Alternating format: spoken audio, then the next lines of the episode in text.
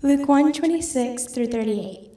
In the sixth month, God sent the angel Gabriel to Nazareth, a town in Galilee, to a virgin pledged to be married to a man named Joseph, a descendant of David. The virgin's name was Mary. The angel went to her and said, Greetings, you who are highly favored, the Lord is with you. Mary was greatly troubled at his words and wondered what kind of greeting this might be. But the angel said to her, Do not be afraid, Mary, you have found favor with God. You will be with child and give birth to a son, and you are to give him the name Jesus. He will be great and will be called the Son of the Most High. The Lord God will give him the throne of his father David, and he will reign over the house of Jacob forever. His kingdom will never end. How will this be? Mary asked the angel, since I am a virgin. The angel answered, The Holy Spirit will come upon you, and the power of the Most High will overshadow you. So the Holy One to be born will be called the Son of God. Even Elizabeth, your relative, who is going to have a child in her old age, and she who was said to be barren is in her sixth month. For nothing is impossible with God. I am the Lord's servant, Mary answered. May it be to me as you have said. Then the angel left her. Thank you, Ashley, for bringing that uh, scripture to us. And I know that uh, for probably most of us, that uh, scripture is familiar. And of course, the story is familiar. And uh, Unlike uh, many of the stories in the Bible, this, uh, this season gives us a reason every year to make sure that, uh, that we have a chance to, to hear that story again and listen to it. And as we think about uh, those words that were given to Mary by the angel Gabriel and, and her response to it today, um, I want to, uh, to read you uh, some words, the notes from my study Bible uh, on a couple of those verses that I read this week. And if you don't have a study Bible, I recommend that you get one. Um, that, uh, that you have something that helps give you some, read the scripture first before you read the notes, but something that gives you just a little insight here and there that can help us greater understand. You don't necessarily have to get one this big. Um, this is a large print uh, study Bible. But I don't know exactly what uh, the publishers mean by large because I still have to use glasses to read it. What is, what is going on with that?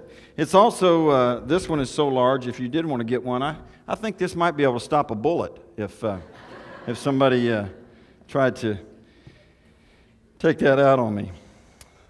These words, it said this, uh, the study notes uh, regarding a couple of verses here.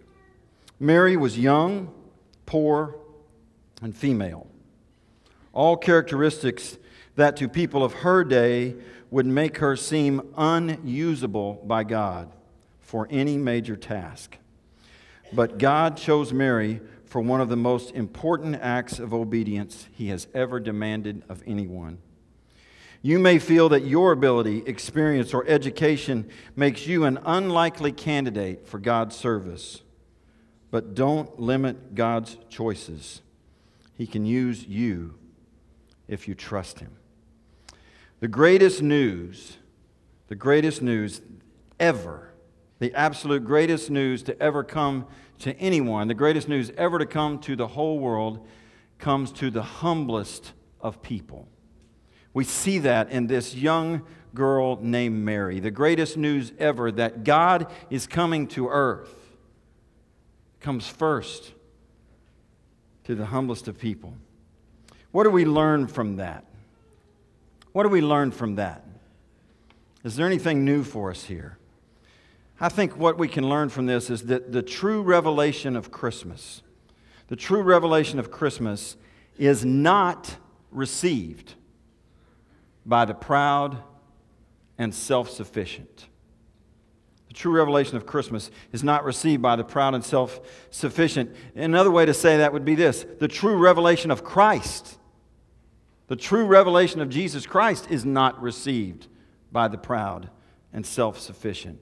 The whole deal, the, the incarnation, the big word meaning God becoming man, God taking on flesh, the incarnation, salvation through the cross eternal life through the resurrection, the sending and the empowerment of the Holy Spirit of God into the lives of believers, and the promise of Christ's triumphant return, the gospel, the true revelation of Christ, is not received by the proud and the self sufficient.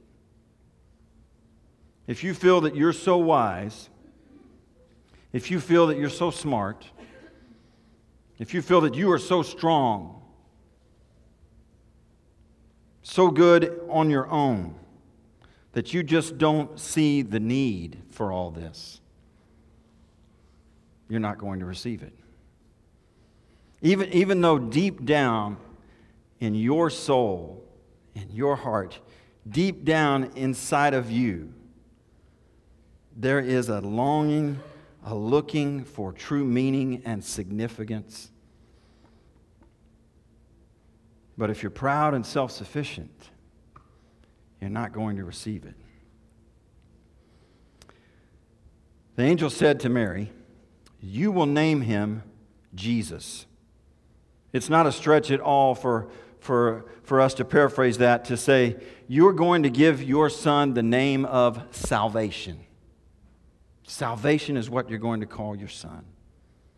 What everyone is looking for, what everyone around you is praying for, is going to come through you, the angel said to Mary. Salvation, he said. Mary, you're a part of the plan of salvation, God's saving power coming into the world. The thing is, is that the same is true for us. God looks at, at everybody in this room today, everybody who is trusting in Him, who has believed in Him, who is seeking to follow Him, and everyone that He's still seeking after to do the same. He looks at us and says, You're a part of the plan of salvation. That my plan is for you to be someone through whom salvation comes. God said to Mary, I'm, I'm putting salvation in your hands, in, in your arms, Mary. Jesus, at the, at the end of his earthly life, said to his disciples, and by saying it to his disciples, he said it to us You are my witnesses. You carry salvation with you. Last week, uh, last week we talked briefly about. Uh, well, we, I talked briefly about uh, what we uh, speak into our children's lives. And uh, thinking about that this week, I was reminded of uh, uh, at Thanksgiving time, uh, in the middle of the week, Julie and I flew up to Ohio to see our daughter Jana her husband Zach and their dog Roscoe. you're going to see Roscoe whether you want to or not. He, he gets right there. We were flying up there to see them, and we are in the airport here in Houston, getting ready to leave.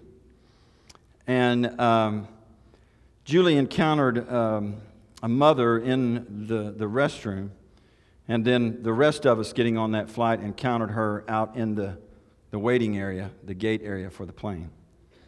A young mother who was very frustrated um, with her little boy, highly frustrated. He was uh, struggling to sit still, as a lot of little boys do. And evidently, by what she was saying to him, we gathered that he hadn't totally grasped the whole potty training thing. He just hadn't got it together yet. It, it, wasn't, it, it wasn't all coming together the way she wanted it to.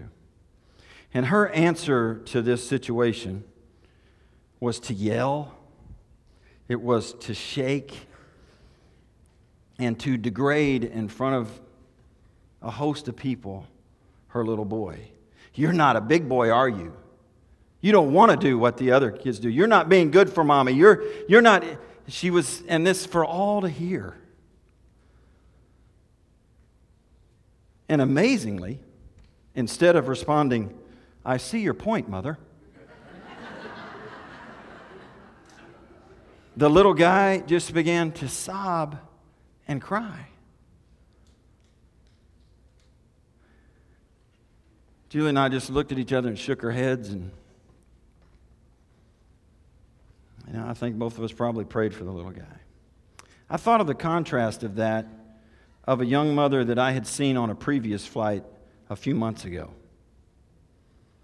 Her son was, was on the plane with us, and and he was beginning to cry. And I don't know whether it was the change in the air pressure or just the unfamiliar surroundings or, or just what it was, but As her son began to cry, instead of beginning to talk to him as if he was intentionally trying to ruin her day,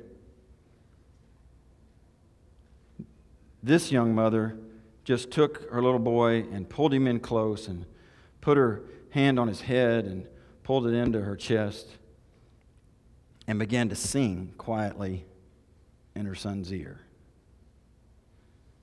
until pretty soon he was comfortably asleep. God took a big risk in um, putting salvation into the hands of a teenage girl. But he knew by his grace that his plan could be accomplished through her. Wasn't going to be easy, though. Not easily. We do get very sentimental during this season, and we put a lot of our sentimentality on onto Mary and the other characters in this Christmas story. But this wasn't going to be easy for her. Mary, in fact, responded to the angel, as Ashley read, saying, How can this be? How can this be? Lord, I'm a virgin.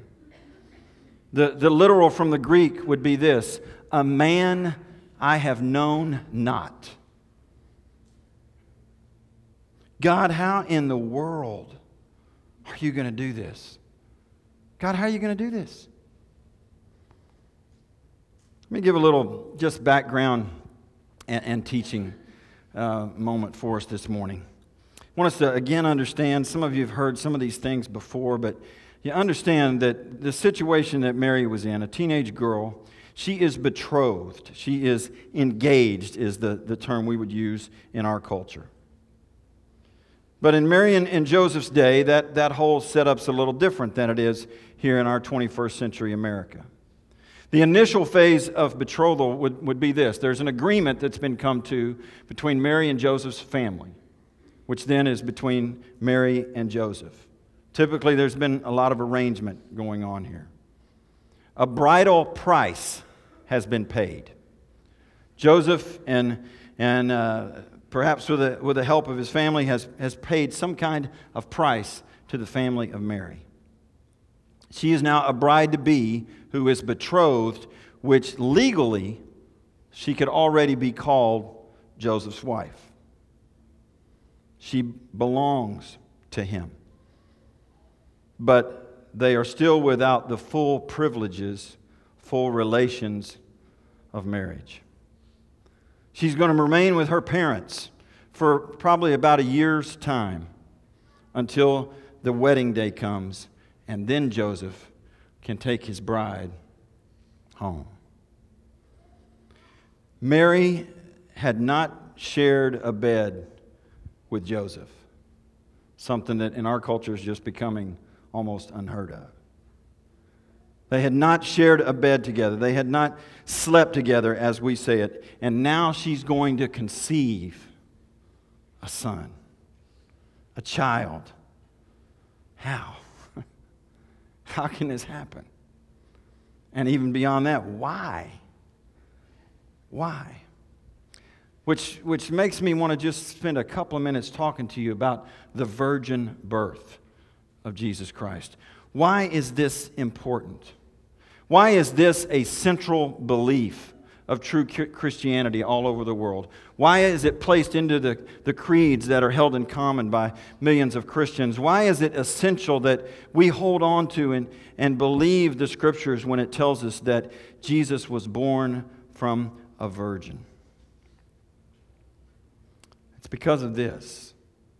It means that God became man, not man became God. And my friends, I don't know if you realize it, but there's a huge difference.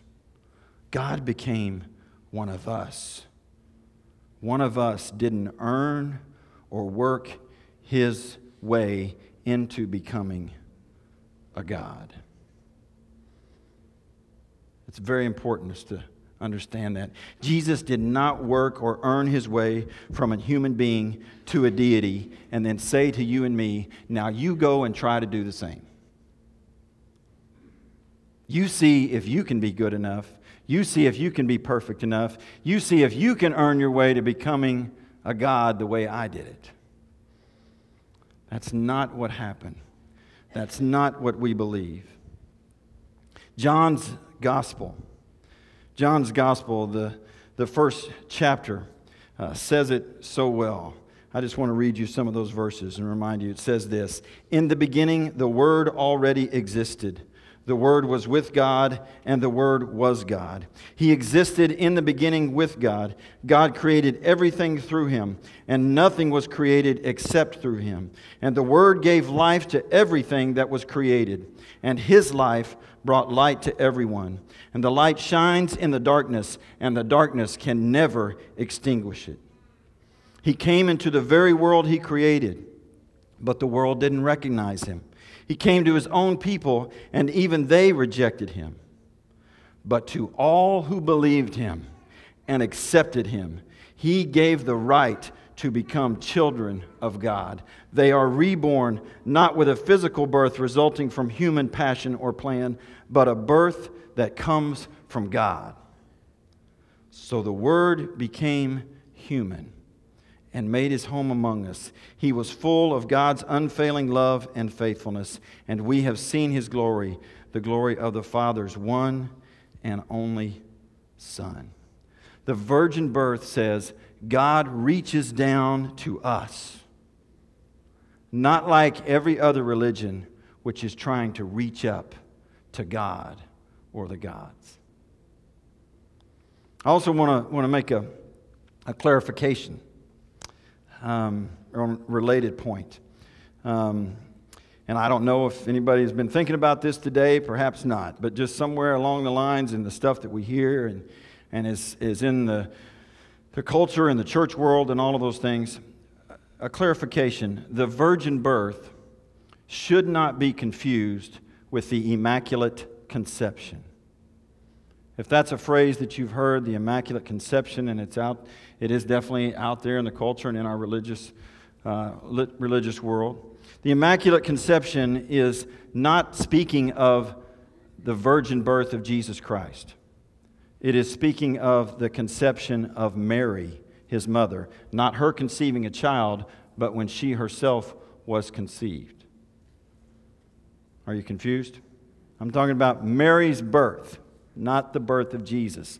That's what the Immaculate Conception is talking about. And it's a teaching that says Mary herself was conceived without original sin. Instead of just being revered and honored and considered a role model for her obedience to God's call, like we all should revere and honor. And it's okay to say she's the, the blessed virgin. But this teaching says she should be worshiped, that she herself has a, a status of deity, not equal to God, but between somewhere between us and God. We don't believe that's what the Bible teaches. We believe that Jesus was born to a virgin, but Mary was every bit as human in body and her spiritual nature, just as we are. And when the angel said to her, Mary, you have found favor with God, the favor was God's. The favor was God's grace on her, not what Mary had earned and worked up in order to be given this role, which would be just another way of us reaching up and earning our way to God instead of God reaching down to us. I don't know if you needed that teaching or not, but I felt like I needed to say it today. And now we come back to this question. We come back to this question God, how are you going to do this?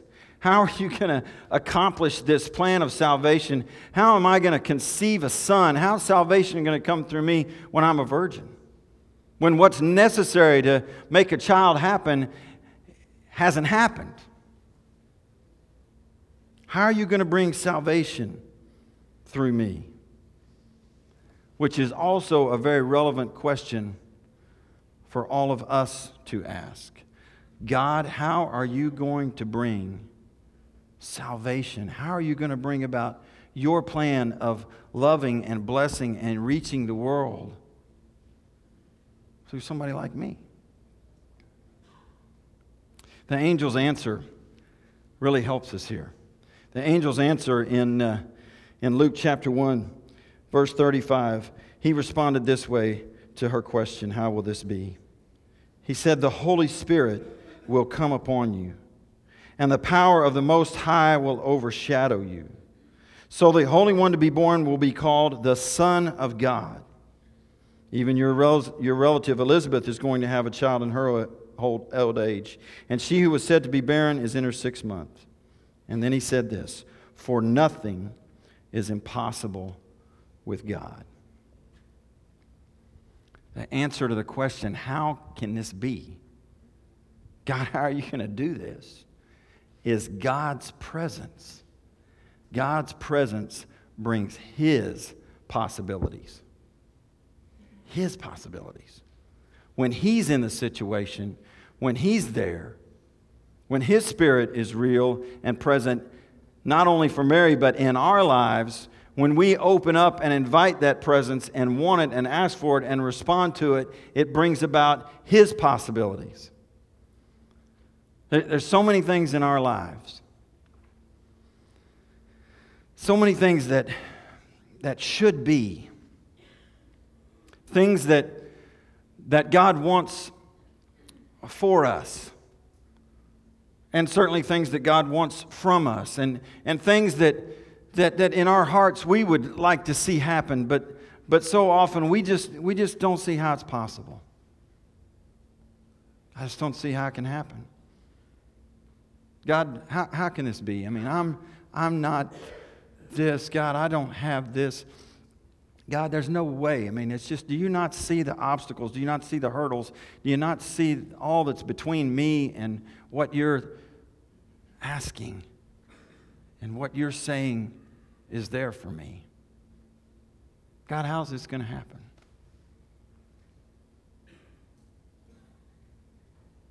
I don't see how it's possible. But God's presence brings His possibilities. That's the big revelation that I want us to catch this morning. Now, what about our response to this? The, the story tells us that initially Mary's pretty troubled um, at the words and at the appearance of the angel, um, which I think any of us, if we're honest, would be. I mean, you, you, see, you see somebody who stands daily in the presence of God, and I don't know what all that would be that he would bring with him, but there's, there's Gabriel and speaking to this young girl who I'm telling you was living in an unimportant place at the time, who didn't have any, any great status herself. The whole line of David thing for the Messiah, that's through her husband's family, not hers. But God shows up and speaks to her, and through his presence brings his possibilities. And Mary, even though she's initially troubled and she's not sure what all this will mean,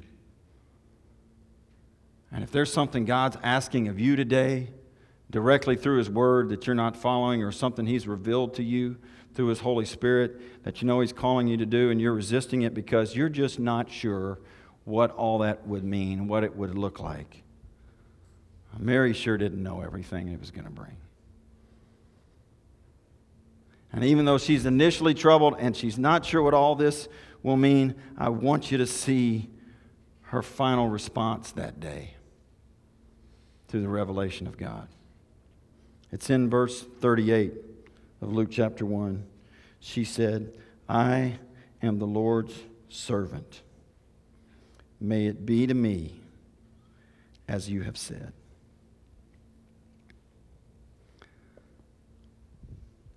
She said, Well, may it be so. Let it be like you've said. I'm asking you this morning have you fully said that to God's revelation to you?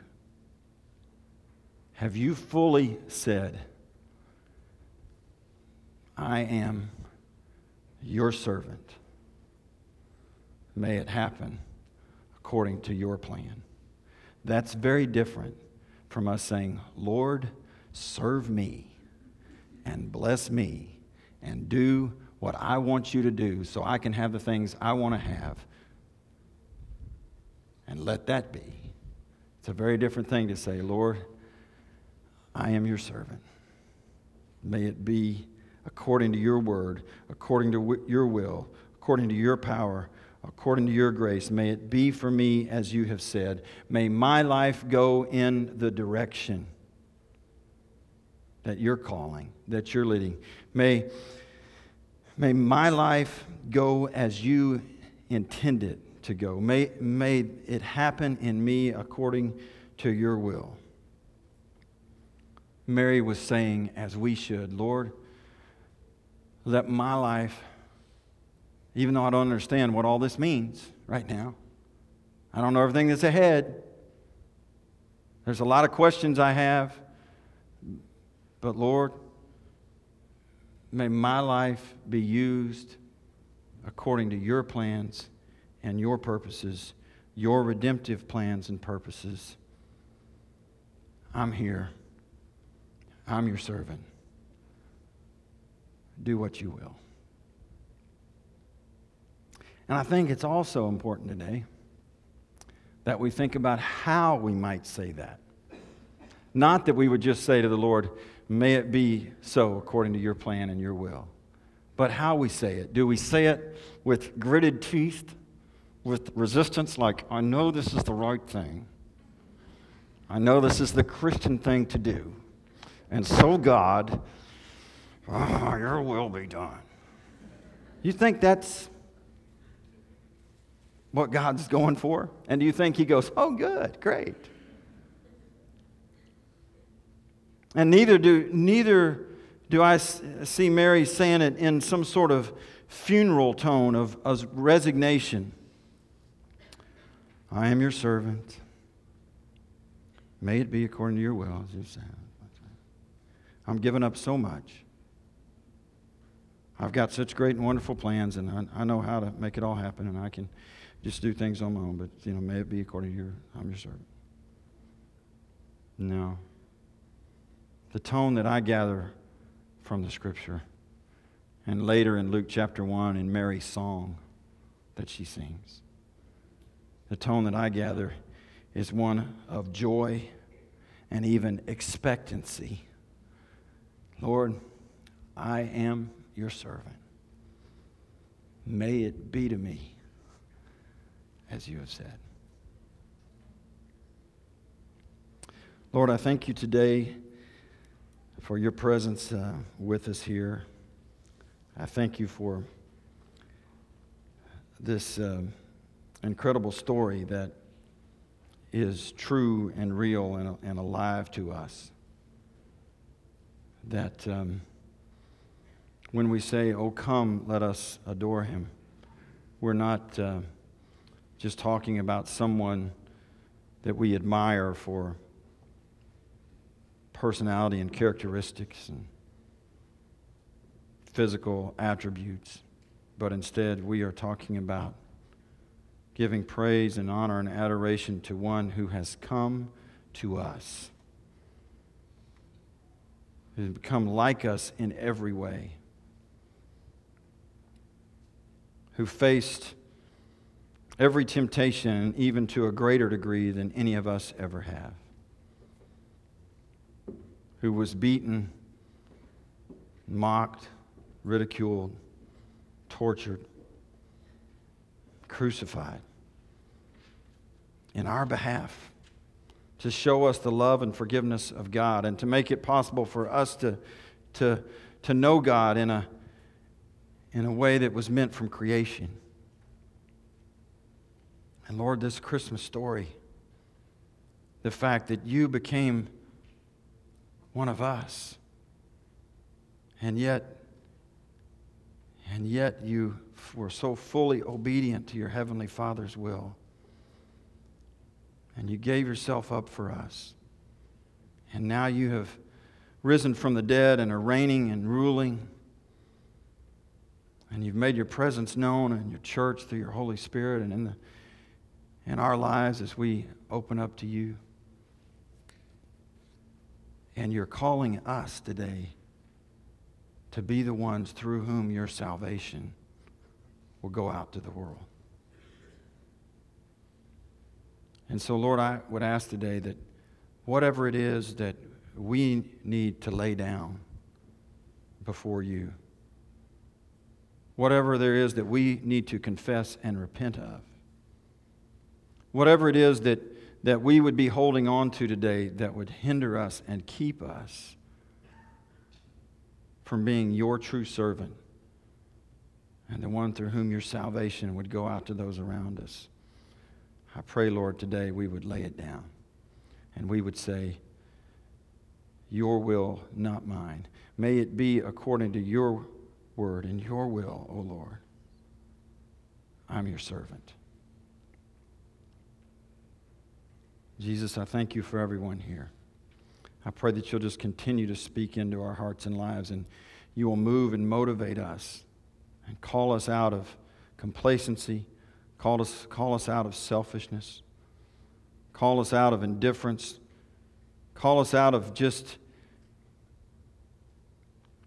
religion, and call us to be your true servants. And may your will be done through us. And those who come today humbly before the Lord, not self proud or self sufficient, said, Amen. Amen.